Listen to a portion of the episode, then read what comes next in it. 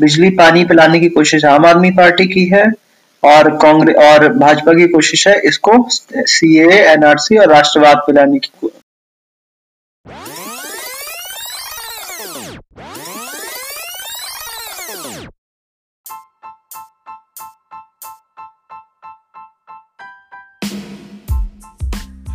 This podcast is produced by Anchor.fm.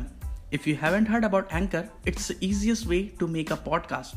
Let me explain. It's free there is a creation tool that allows you to record and edit your podcast right from your phone or computer. Anchor will distribute your podcast for you so it can be heard on Spotify, Apple Podcasts, and many more podcasting platforms. You can make money from your podcast with no minimum listenership. It's everything you need to make a podcast in one place. And yes, don't forget to download the free Anchor app or go to anchor.fm to get started.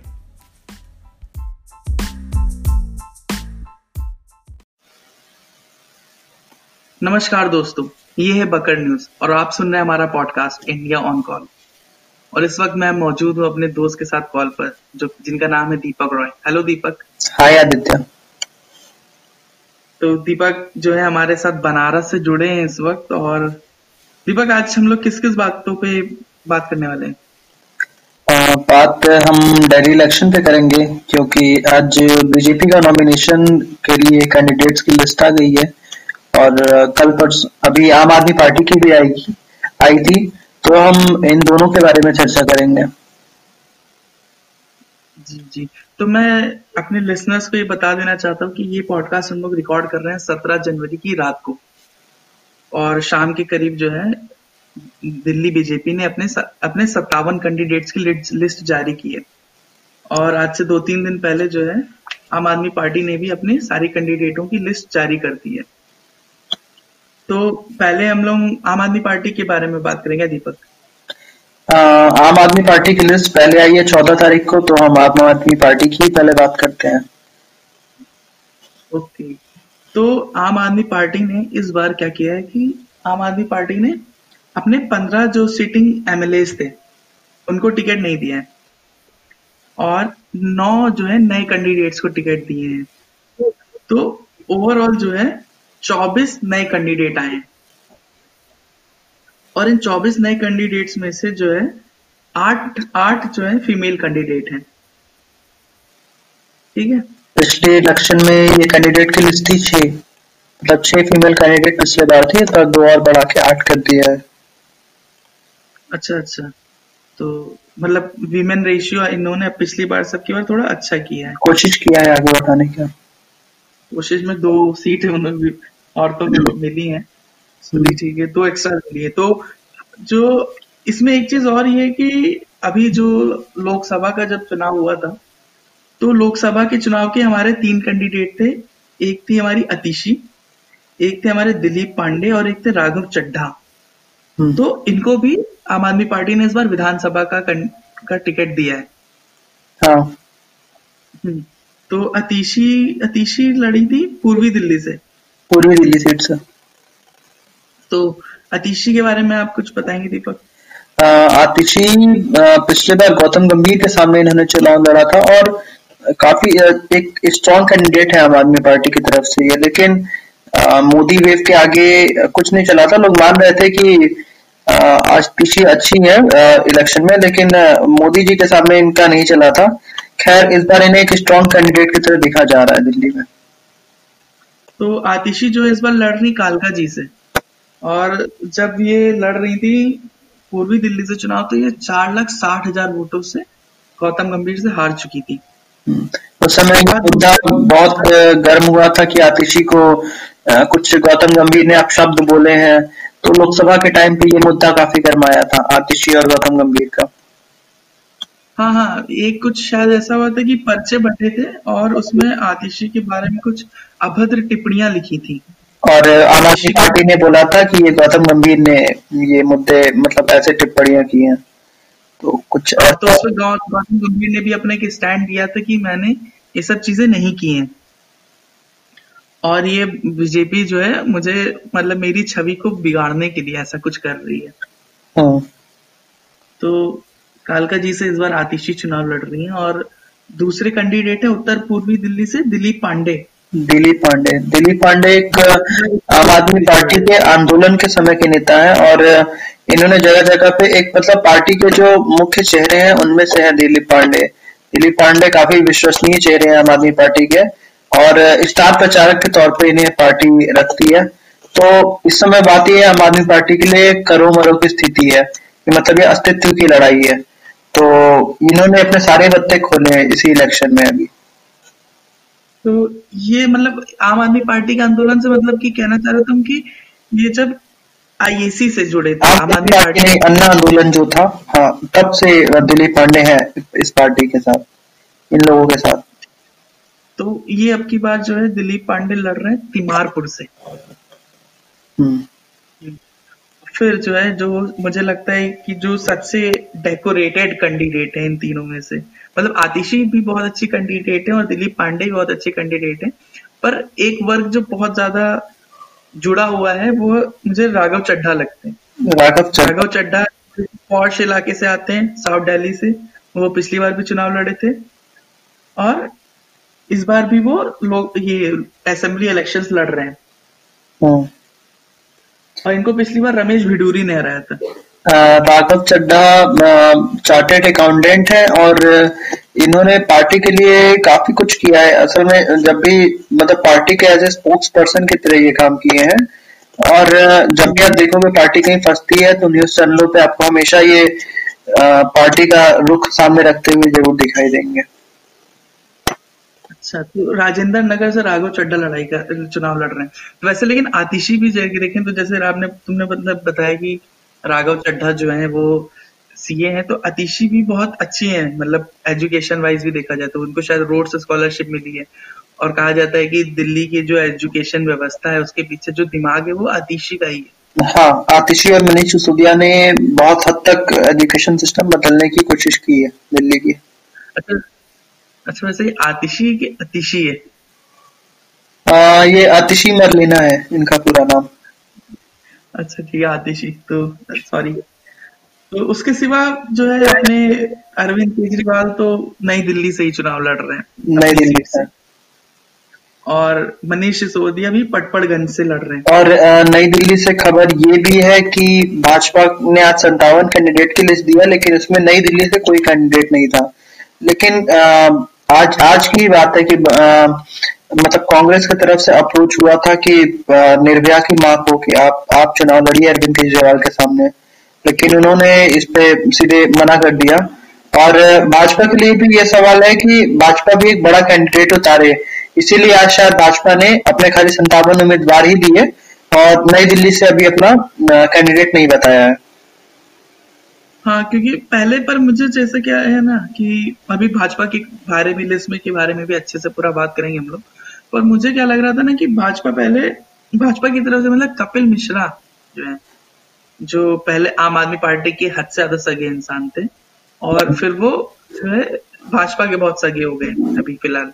और ये जो जो जितना मेरा जानने है कि जो सीए की रैलियाँ स्टार्ट हुई हैं, वो इन्होंने स्टार्ट की हैं। कपिल मिश्रा ने उसका इनिशिएटिव लिया था दिल्ली से।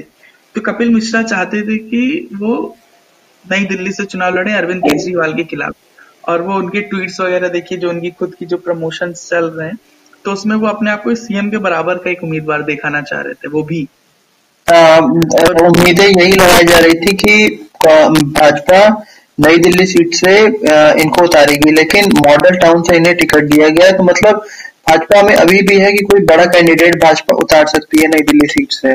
और जहाँ तक खबर ये भी है कि दलेर मेहंदी अभी पार्टी से जुड़े हैं तो दलेर मेहंदी को भी कहीं से उतारा जा सकता है। दलेर मेहंदी मतलब तुड़ुक तुड़ुक करके क्या यार मतलब दिल्ली नई दिल्ली से तो चुनाव हाँ यही है दिल्ली का हाल अभी। हाँ तो आम आदमी पार्टी के मतलब कि सत्तर के सत्तर कैंडिडेट उतार दिए उन्होंने। हाँ यहाँ पे आम आदमी पार्टी का ये है कि हम फ्रंट रनर हैं और हम मतलब आम आदमी पार्टी ने अपने कैंडिडेट स्पष्ट लोगों को बताने चाहे हैं कि सबसे पहले अपने कैंडिडेट इसीलिए दिए हैं कि लोगों को स्पष्ट दिमाग में हो जाए कि आम आदमी पार्टी के ये कैंडिडेट है। तो इसलिए वो चौदह को ही नॉमिनेशन की स्टार्ट हुआ और चौदह को ही उन्होंने लिस्ट दे दिया ये।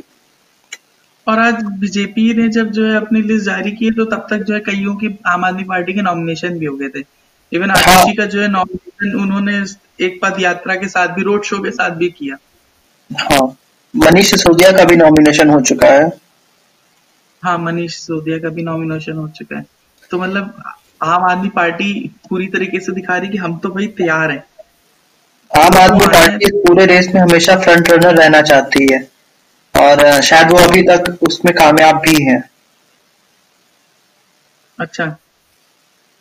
तो हाँ वो तो है ही क्योंकि लोग, लोगों को बाकी पार्टियों में भले ही जैसे कांग्रेस तो सीन में नहीं है टू बी वेरी क्लियर तो पर ये आम आदमी पार्टी जो है हमेशा से रही है और बीजेपी अपने आप को दिखाना चाह रही है पर बीजेपी ने भी जब आधी अधूरी लिस्ट आधी भी नहीं मतलब सत्तावन कैंडिडेट की लिस्ट जारी की तो ये काफ़ी हद तक क्लियर हो गया है कि नहीं भाई अभी इनकी भी तैयारी पूरी नहीं है। सवाल दिल्ली में बस अरविंद केजरीवाल एक ही सवाल पे अपने आगे निकल रहे हैं कि केजरीवाल वर्सेस हु तो इन्हीं इसी मुद्दे पे आज ये, आज का संतावन कैंडिडेट ही देना भाजपा का ये दिखाता है कि अभी भी माता पच्ची चल रही है कि केजरीवाल के सामने किससे चेहरा उतारा जाए नई दिल्ली सीट से। तो एक तरह से यहाँ पे लीड बनाते हुए दिख रहे हैं अरविंद केजरीवाल हर तरह से। अब तुम ऐसे देखोगे इसको। तो ये भी है ना कि मतलब अब कौन कुर्बानी देगा आके? हाँ ये वाली भी बात है। और बड़ा चेहरा उतारना भी चाहिए यहाँ पे भाजपा को। कम से कम एक बड़ी फाइट तो दिखाए। हाँ जैसे नरेंद्र मोदी वैसे वैसे एक बात और बताना चाहूँगा कि पिछले दो दिन से कुमार विश्वास को अप्रोच किया जा रहा था जो इनके बड़े लीडर्स के थ्रू और एक दो मीटिंग्स भी हुई कुमार विश्वास से लेकिन कुमार विश्वास ने अपना रुख एकदम साफ़ कर दिया कि ये चुनाव वो भाजपा की तरफ़ से नहीं लड़ेंगे। और अंदरों के अंदर से बात आ रही थी कि कुमार विश्वास को नई दिल्ली सीट से लड़ाया जा सकता है जिसका खंडन आज कुमार विश्वास ने कर दिया है वैसे। कुमार विश्वास शायद इस समय जो सूत्रों के हवाले से जो भी खबर है पर मतलब कुमार विश्वास शायद शायद इस वक्त इंडिया में है भी नहीं अभी मौजूद। कुमार विश्वास ने अपडेट किया था कि वो कतर में है अभी और so, लेकिन कुमार विश्वास एक समझदार पॉलिटिशियन की तरह पॉलिटिशियन कम कभी आप उन्हें देख सकते हो कि वो समझदार है क्योंकि इसी, इसी तरीके से वो पिछले बार किरण बेदी हारी थी तो ये गलती कुमार नहीं करेंगे अभी आके। हम्म, हम्म। अच्छा एक चीज़ और है कि अब की बार जो है द्वारिका से टिकट मिला है विनय कुमार मिश्रा को। विनय कुमार मिश्रा को। और पिछली बार ये सीट थी आपके इनके पास अ, अ, पिछली बार अ, हम्म। पिछली बार ये थी लाल बहादुर शास्त्री के जो बेटे हैं आदर्श शास्त्री के पास। तो आदर्श शास्त्री एक पार्टी के बड़े चेहरे थे जिन्होंने बड़ी नौकरी बड़ी नौकरी छोड़ के आए थे इस पार्टी में। और पार्टी ने इनके नाम का बहुत प्रचार किया था। और यहाँ पे आम आदमी पार्टी को आप ये भी देख सकते हो कि जैसे आदर्श शास्त्री ने कुमार विश्वास वाले मुद्दे जब आया था पार्टी में तो उसमें उन्होंने कुमार के तरफ़ थोड़ी सहानुभूति दिखाई थी, जिसका खामियाजा उन्हें इस चुनाव के बाद देखने को मिल रहा है कि राघव कि उनको सीट नहीं मिली है। आदर्श को सीट नहीं मिली आदर्श शास्त्री जो है तो आदर्श शास्त्री ने मतलब कि इतना तो मतलब कोई खुल के विरोध नहीं किया था तो पर ये उनके मतलब इनके बोल जो थे काफ़ी सॉफ्ट थे। आ, देखो इस बार इलेक्शन में दो चीज़ें बहुत ध्यान दी गई है कि एक लॉयल्टी और दूसरा काम। तो जिन जिन जिन लोगों ने भी लॉयल्टी और काम में जो खड़े उतरे हैं उन्हीं को टिकट मिला है। जो भी और आप एक चीज़ और देखोगे इन्होंने अपने पुराने सारे मंत्रियों को टिकट दिया है सेम तो मतलब जनता में वही उसी कैबिनेट को आगे बढ़ाने का मतलब दावा रखा जा रहा है अरविंद केजरीवाल की तरफ़ से। अच्छा तो मैं एक बार ये आदर्श शा- आदर्श शा- शास्त्री के बारे में आपको बता दूँ कि आदर्श शास्त्री जो है वो लाल बहादुर शास्त्री के पौत्र हैं मतलब पर पौत्र हैं। बहुत हाँ। हाँ और उनके पिता का नाम है अनिल शास्त्री और अनिल शास्त्री जो है लाल बहादुर शास्त्री के बेटे हैं। और हम्म। आदर्श शास्त्री जो है वो एप्पल के एप्पल में काम करते थे और एप्पल की नौकरी छोड़ के आए। वो वहाँ किससे नौकरी छोड़ के आए थे। पर अभी जो है चूँकि ये भी कहा जा रहा है कि कुमार विश्वास की वजह से उनका साथ देने की वजह से उनका टिकट इस बार काट दिया गया और विनय कुमार मिश्रा को दे दिया गया टिकट। तो अच्छा हम लोग चूँकि इस पे जाते हैं कि बीजेपी पे जाने से पहले मैं एक पार्टी ने अपने टिकट और जारी किए हैं। हाँ। तो मैं उसके बारे में बात करूँगा।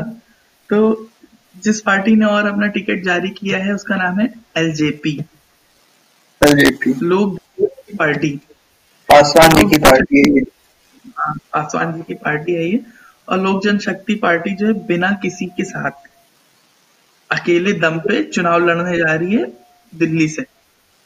आप तरह से देख सकते हो कि एक ये स्ट्रेटेजी हो सकती है वोट कटुआ पार्टी की तरह की कि मतलब कि बड़ी पार्टियों के मतलब वोट काटे जाए और जिससे भाजपा को कुछ फ़ायदा हो सकता है। आप ऐसे भी देख सकते हो। नहीं भाजपा को तो फ़ायदा हो सकता है लेकिन जितना मुझे पासवान की जो है रामविलास पासवान की राजनीति समझ में आती है वो ये है कि वो हमेशा पता नहीं कैसे करके अभी उनकी केवल दो ही एमपी है उनके पास एक वो उनके बेटे और वो मंत्री हैं ठीक है? हम्म। तो हमेशा से जो है जो सब जो सत्ता में रहता है उसकी तरफ़ रहते हैं। तो ये हो सकता है ये भी हो सकता है कि क्योंकि भले ही वो ऊपर यूनियन मिनिस्टर हूँ पर उनकी पार्टी जो यहाँ पर आए और उनको लग रहा है कि हो सकता है कि कहीं ये ऐसी सिचुएशन बने कि एक दो सीट वो निकाल लें। और बीजेपी अच्छा परफॉर्मेंस दे दे आपका परफॉर्मेंस बुरा हो जाए जो नहीं नहीं दिल्ली की पॉलिटिक्स बिहार की पॉलिटिक्स से बहुत अलग है। दिल्ली में इनकी कोई ज़मीन नहीं है पासवान जी की और जो आपको असली फाइट है वो भाजपा और आम आदमी पार्टी में ही है। मतलब यहाँ पे कांग्रेस के लिए जगह नहीं दिख रही है तो पासवान जी के लिए तो बहुत दूर की खीर है ये। हाँ ये है कि कुछ वोट ज़रूर काटेंगे मुझे यही लग रहा है कि कहीं पंद्रह में से एक कैंडिडेट भी मिल गया।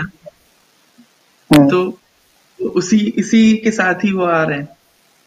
मुझे जहाँ तक लगता है कि वोट काटने के लिए आ रहे हैं और जो असली फाइट है भाजपा और आप में है और कुछ हद तक कुछ थोड़ा मोड़ा जो करेगी कांग्रेस करेगी। खैर कांग्रेस में भी अभी कार्डर वोट ले ले तो मुझे लगता है बहुत बड़ी बात हाँ। अच्छा कांग्रेस में जो है इस समय कौन सा कोई बड़े चेहरे तो सामने आ नहीं रहे। इस बार चुनाव से बात यह है भाजपा और कांग्रेस दोनों में दोनों पार्टियाँ चुनाव लड़ने से बड़े चेहरे हमेशा बचने की कोशिश कर रहे हैं। जैसे कि अभी अंदर की खबर ये भी है कि आ, आ, मतलब भाजपा में बोला गया कि जिसे भी मुख्यमंत्री का चेहरा मतलब जो भी बनना चाहता है वो चुनाव लड़े। तो इस समय सब कोई चुनाव लड़ने से बच, बच रहा है क्योंकि आम आदमी पार्टी थोड़ी यहाँ पे ज़्यादा मजबूती से आगे खड़ी है। तो यहाँ पे सभी चुनाव लड़ने से लोग बचने की कोशिश कर रहे हैं और आप अभी खैर बात अभी हम करेंगे भाजपा की जिसमें संतावन कैंडिडेट्स की। जिसमें कोई आप कोई बहुत हाई प्रोफ़ाइल चेहरा नहीं देखोगे जो कि बड़ा फाइटिंग चेहरा हो। हाँ तो ना वही मैं कह रहा था जैसे आप मतलब तुमने बताया कि आप जो है वो पूरे अच्छे से उतर रही है सब सारे कैंडिडेट उसने बता दी और बीजेपी और कांग्रेस जो है वो डर रही है। हम्म। पर कांग्रेस के साथ एक और मतलब लैग जहाँ पे वो कर रही है कि बीजेपी भले ही हो सकता है वो उसके पास सीएम का कोई चेहरा ना हो पर वो जल्दी जल्दी में उसने अपने कांग्रेस से पहले अपने कैंडिडेट्स उतार दिए हाँ। जो कि दिखा रहा है कि वो मतलब कि हाँ हम लड़ तो लेंगे चुनाव हम लड़ने के लिए तो आई हैं। पर हाँ। कांग्रेस में ये नहीं दिख रही है। कांग्रेस अभी इंतज़ार कर रही है कांग्रेस में इंटरनल पॉलिटिक्स भी है।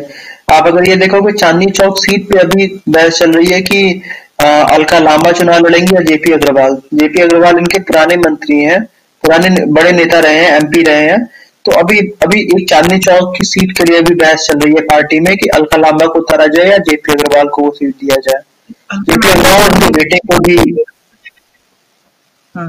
उनके बेटे को भी अभी बात चल रही है कि उनके बेटे को वहाँ से चुनाव लड़ाने को।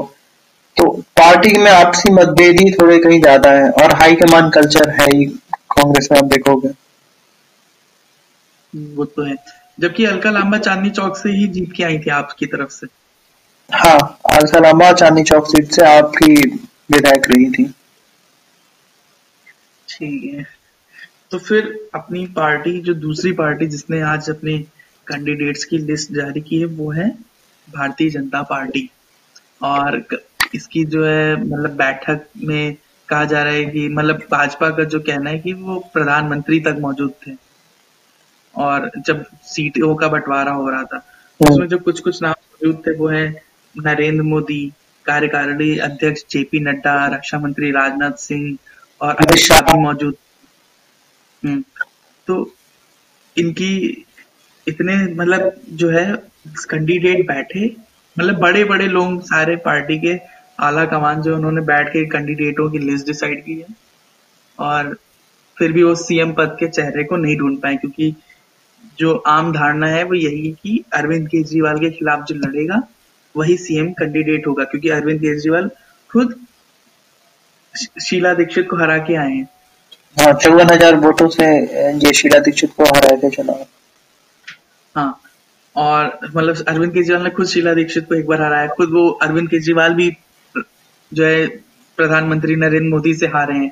और हालिया में अगर देखें तो जो झारखंड में भी जो सरयू राय जो थे मतलब कि मेन फाइट जो पूरे उसका उसकी थी कॉन्स्टिट्युएंसी की थी भले वो सीएम की ना वो पूर्व सीएम थे वो और प्रेजेंट सीएम से उन्होंने चुनाव लड़ा था खिलाफ। आप आ, इसे इसे तुम पूरी तरह से देखोगे कि भाजपा यहाँ पे कोशिश कर रही है कि इस पूरे मुद्दे को राष्ट्रीय मुद्दे पे लेके आया जाए और आम आदमी पार्टी की पूरी कोशिश है कि इसे लोकल मुद्दा बनाया जाए। बिजली पानी पिलाने की कोशिश आम आदमी पार्टी की है और कांग्रेस और भाजपा की कोशिश है इसको सी एनआरसी और राष्ट्रवाद पिलाने की मतलब पूरी तरह से कोशिश है। तो यहाँ पे यही है, जो फाइट को जीत ले जाएगा, वो सरकार बना लेगा। खैर, आम आदमी पार्टी स्ट्रांग यहाँ पे दिख रही है, क्योंकि इनके हर सवाल का जवाब आम आदमी पार्टी काफ़ी मजबूती से देते हुए दिख रही है, फ़िलहाल में अभी तक। हम्म। बिल्कुल। तो वैसे सरयू राय सॉरी मैंने शायद गलत बोल दिया सरयू राय चीफ मिनिस्टर नहीं रहे हैं। नहीं सरयू राय मंत्री रहे हैं। मंत्री रहे सरयू नहीं रहे हैं। तो अभी जो है आम आदमी पार्टी जब भाजपा की जो लिस्ट जारी हुई है तो अगर दैनिक जागरण की बात सुने तो दैनिक जागरण ने लिखा है कि आम आदमी पार्टी जो है बहुत ही अनुभव का उन्होंने देखा है और अनुभव में उन्होंने पार्षदों को और महापौर को आपने आपने यहाँ पे आम आदमी पार्टी बोला वो अब भाजपा बोलना था। हाँ हाँ तो भाजपा ने। आप ही चल रहा है यार हर जगह तो क्या ही किया जाए। तो उसके जो ग्यारह S C S T S C candidates को बीजेपी ने टिकट दिया है। हम्म। तो यानी कि जातिगत राजनीति तो कुछ ना कुछ हो रही है। हम्म। ग्यारह एस सी कैंडिडेट है और चार महिलाओं को भी टिकट दिया है सत्तावन कैंडिडेट्स में से। हम्म। तो इसमें जो कुछ कुछ प्रमुख नाम है वो है विजेंद्र गुप्ता ओपी शर्मा अनिल वाजपेयी।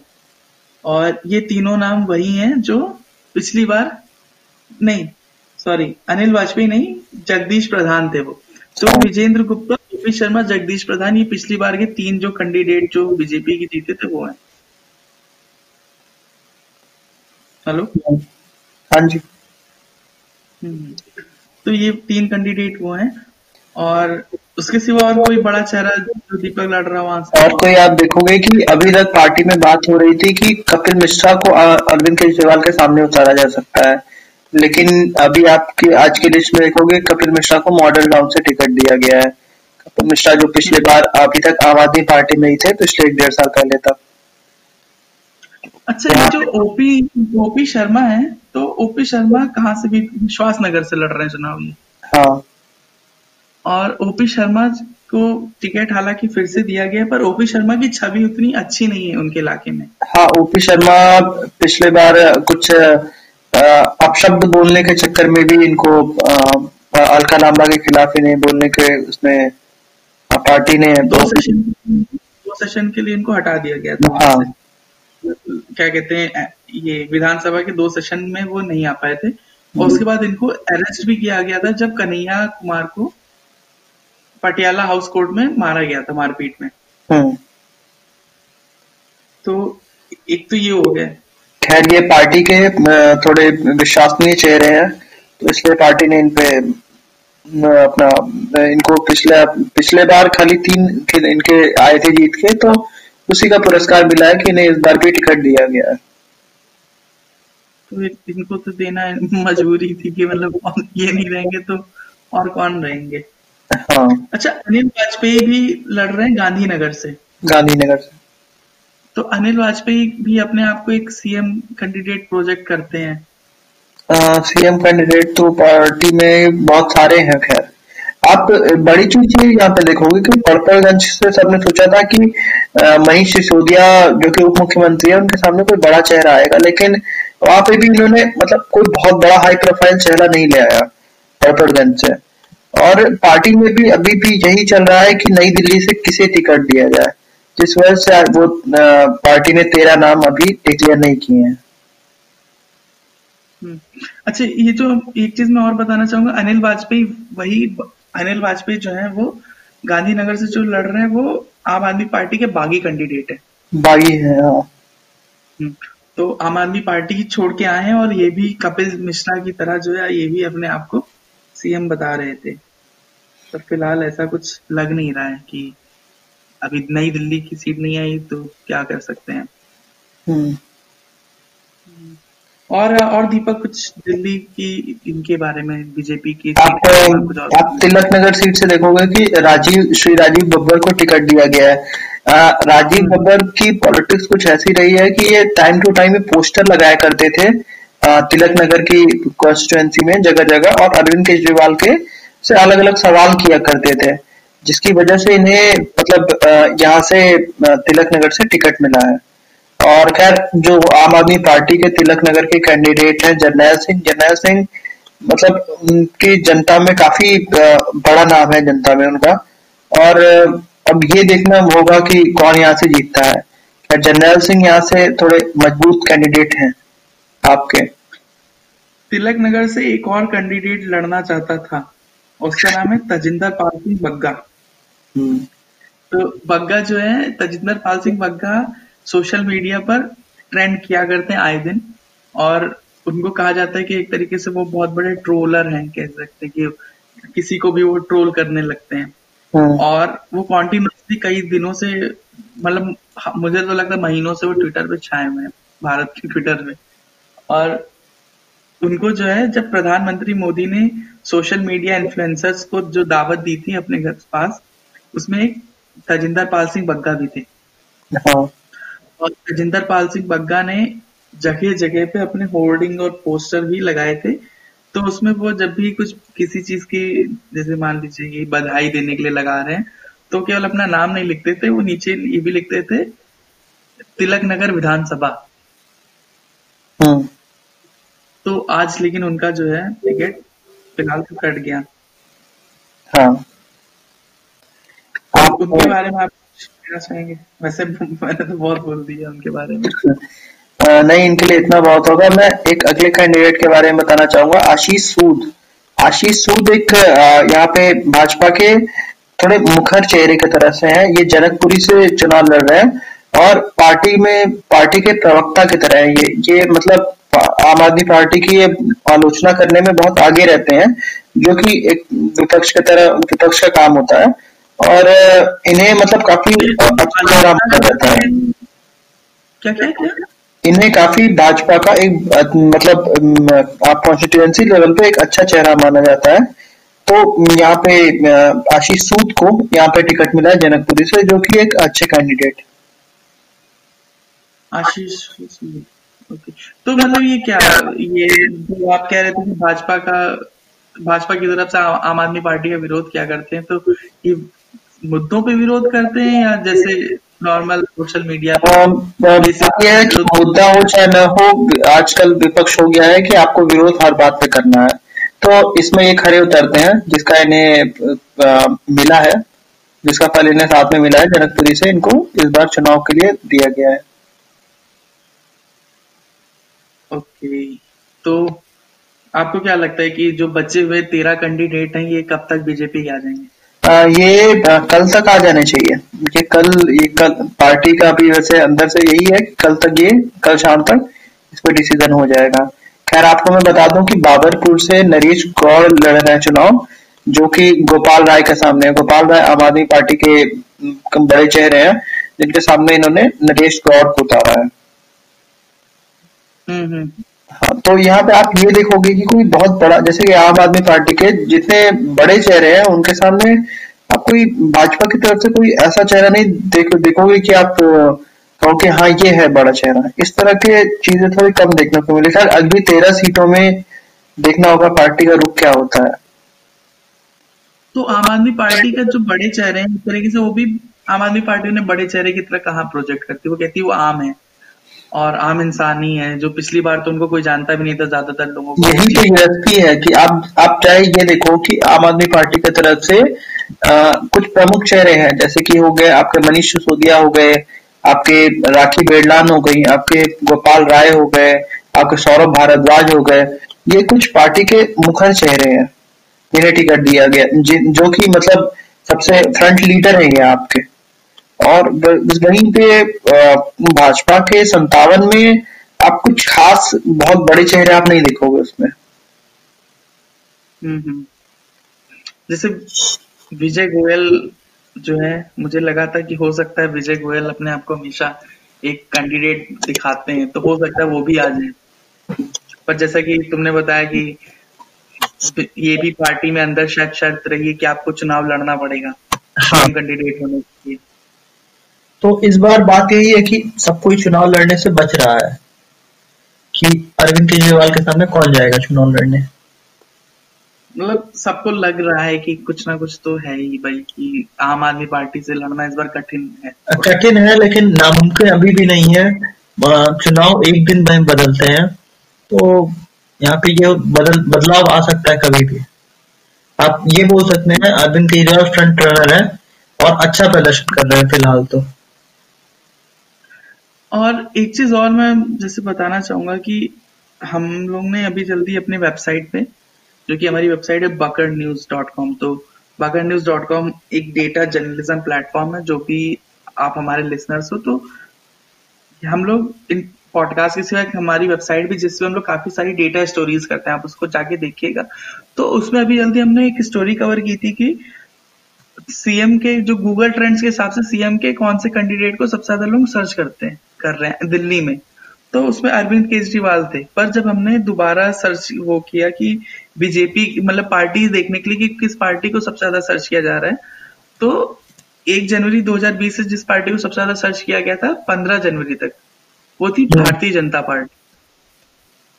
और उस समय उसको जो है 50 फ़ीसदी लोगों ने सर्च किया था सर्च टर्म्स में कंपेयर टू 32 परसेंट लोग आम आदमी पार्टी को सर्च कर रहे थे।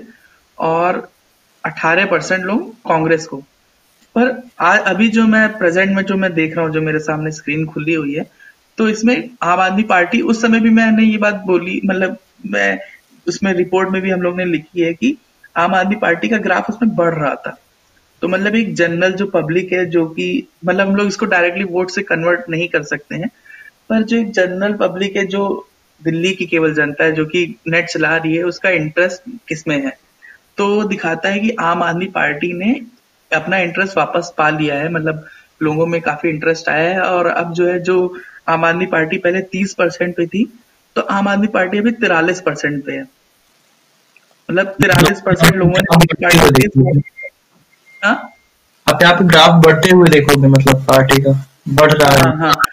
और भारतीय जनता पार्टी जिसकी टोटल तीनों की सर्च में माने तो पचास फ़ीसदी हिस्सा था।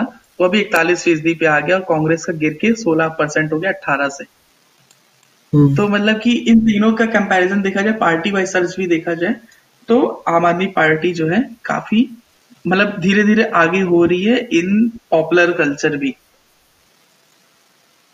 हम्म। तो ये तो एक हो गया कि नेट पे इंटरनेट पे क्या माहौल चल रहा है तो दीपक तुम्हें क्या लगता है कि और क्या क्या चीज़ें जो मेन पार्टी से वो क्या क्या क्या दिक्कतें आएँगी उन्हें? आम आदमी पार्टी से चुनाव लड़ने में अभी आप फ़िलहाल देखोगे कि अभी अगले तीन हफ़्ते का और दिन बचा है। तीन हफ़्ते भी बहुत बड़े दिन होते हैं। अभी जैसे आप कल देखोगे, अभी शाहीन बाग का मुद्दा चल रहा है। तो ये ये कुछ ऐसे मुद्दे हैं ना कि जो पार्टी, जो चुनाव को किधर भी मोड़ सकते हैं कभी भी। तो अभी आप ये नहीं कह सकते कि आम आदमी पार्टी जीत चुनाव जीत जाएगी। आप ये भले कहोगे कि स्ट्रॉन्ग कैंडिडेट स्ट्रॉन्ग है पार्टी बहुत स्ट्रॉन्ग खेल रही है लेकिन अभी भी चुनाव में कुछ भी बदल सकता है। और एक फाइट तो मुझे उम्मीद है भाजपा ज़रूर देगी अच्छी। फाइट हाँ, तो दे सकती है इसमें कोई दो राय नहीं है। तो और कुछ आप बताना चाहोगे कि अब अगला पॉडकास्ट हमारा जल्दी आएगा। कांग्रेस के भी जब कैंडिडेट आ जाएँगे फ़िलहाल तो। तो चलते चलते दीपक आप कोई रिकमेंडेशन देना चाहोगे हमारे लिसनर्स को? फ़िलहाल मैं बताना चाहूँगा कि एक अभी अमेरिका के जर्नलिस्ट मतलब दो जर्नलिस्ट हैं उन्होंने एक किताब लिखी है जिसका टाइटल है अ वेरी स्टेबल जीनियस ठीक है? तो इसमें कुछ कई चीज़ों के बारे में उन्होंने ज़िक्र किया जैसे कि आप अभी एक एक मैं अच्छी चीज़ बताऊँ कि मतलब यहाँ पे ये खबर आई थी कि डोनाल्ड ट्रंप को मतलब भारत का आसपास का भूगोल भी नहीं पता है जो कि मोदी और ट्रंप की एक मीटिंग चल रही थी जिसमें उन्हें भारत और चीन की मतलब बॉर्डर्स के बारे में नहीं पता था। जिस पे मोदी थोड़े से नरेंद्र मोदी हमारे प्रधानमंत्री थोड़े से आ, मतलब आश्चर्यचकित हो गए थे। तो आप इस किताब में ये बहुत सी बातें आप पढ़ सकते हैं चाहे तो। अच्छा तो इसमें मतलब है कि ज़ीरो भौगोलिक ज्ञान के साथ उन्होंने राय दे दी हाँ। नरेंद्र मोदी को डोनाल्ड ट्रंप ने। हाँ। तो फिर कुछ दिक्कत भी नहीं है वैसे क्लाउड कवर भी जब हो सकता है तो। हाँ, चाइना और इंडिया दूर भी सकता है उसमें क्या दिक्कत क्या है? हम्म। तो मैं अपनी तरफ़ से भी एक रिकमेंडेशन देना चाहूँगा वो पॉलिटिक्स से नहीं है, जुड़ा हुआ, बिल्कुल पॉलिटिक्स से बहुत दूर दूर है। वो है रवीश कुमार के द्वारा लिखी गई किताब जिसका नाम है इश्क में शहर होना। तो छोटे छोटे मोनोलॉग्स इसमें एक बार आप पढ़ोगे और वो जल्दी खत्म हो जाएगा। तो छोटे छोटे मोनोलॉग्स हैं, उसको पढ़िएगा। किसी भी पन्ने को खोल के कहीं से भी पढ़ सकते हो आप उस किताब को और काफ़ी अच्छा लगेगा, मज़ा आएगा। तो फिर ये पॉडकास्ट दीपक एंड करें क्या हम लोग? हाँ एंड करते हैं। क्योंकि अगला पॉडकास्ट भी हमें जल्दी बनाना है। हाँ तो मैं जाने से पहले एक चीज़ और बताना चाहूँगा कि दिल्ली पुलिस ने शाहीन बाग में जो प्रोटेस्ट चल रहा है शाहीन बाग के प्रोटेस्ट के बारे में आपको पता होगा कि कई दिनों से जब से एंटी सीए प्रोटेस्ट स्टार्ट हुए और सीए बिल आया है तो सिटीजनशिप अमेंडमेंट एक्ट पास हो गया है। तो तब से जो है, शाहीन बाग में औरतें जो है, बैठी हुई हैं और वो दिन रात प्रोटेस्ट कर रही हैं, वहाँ से हट नहीं रही हैं, जिसके खिलाफ काफ़ी ज़्यादा मुहिम चलाई जा रही है एक वर्ग के द्वारा कि उस प्रोटेस्ट को हटाया जाए। और उस पर कई लोगों ने कंप्लेन भी की है और दिल्ली पुलिस ने आज लिखा भी है कि अपने ट्विटर ऑफिशियल ट्विटर हैंडल पे कि we appeal to agitators at road number 13 A Shaheen Bagh to understand the sufferings the complete highway blockade is causing to residents of Delhi and NCR, senior citizens and emergency patients. The matter has also come up from the Honorable High Court. We again urge the protesters to cooperate and clear the road in larger larger public interest. तो यानी Delhi police की तरफ़ से भी ये अब कह दिया गया है कि आपको प्रोटेस्ट की जगह खाली करनी पड़ेगी हम्म। और इस पे जल्दी और इस बात में और हाँ तो हो सकता है कि शाहीन बाग से भी कुछ खबर आए, जबरन हटाने की या जबरन प्रोटेस्ट को खत्म करवाने की खबर आए। तो मैं जाते जाते बस एक बात और बोलूँगा कि ये बात हमेशा याद रखी जाएगी कि जब हमारे महान देश की माँ और बहनें शालीन बाग में बैठी थी तो सत्तावादियों के एक समूह ने उन्हें बिकाऊ बोला। समय सबका हिसाब रखता है, वो किसी का सगा नहीं होता। समय का चक्र घूमता है वो भी देखेंगे हम भी देखेंगे। बस नाम रहेगा अल्लाह का। जो गायब भी है हाजिर भी। जो मंजर भी है नाजिर भी। उठेगा अनल हक का नारा। उठेगा अनल हक का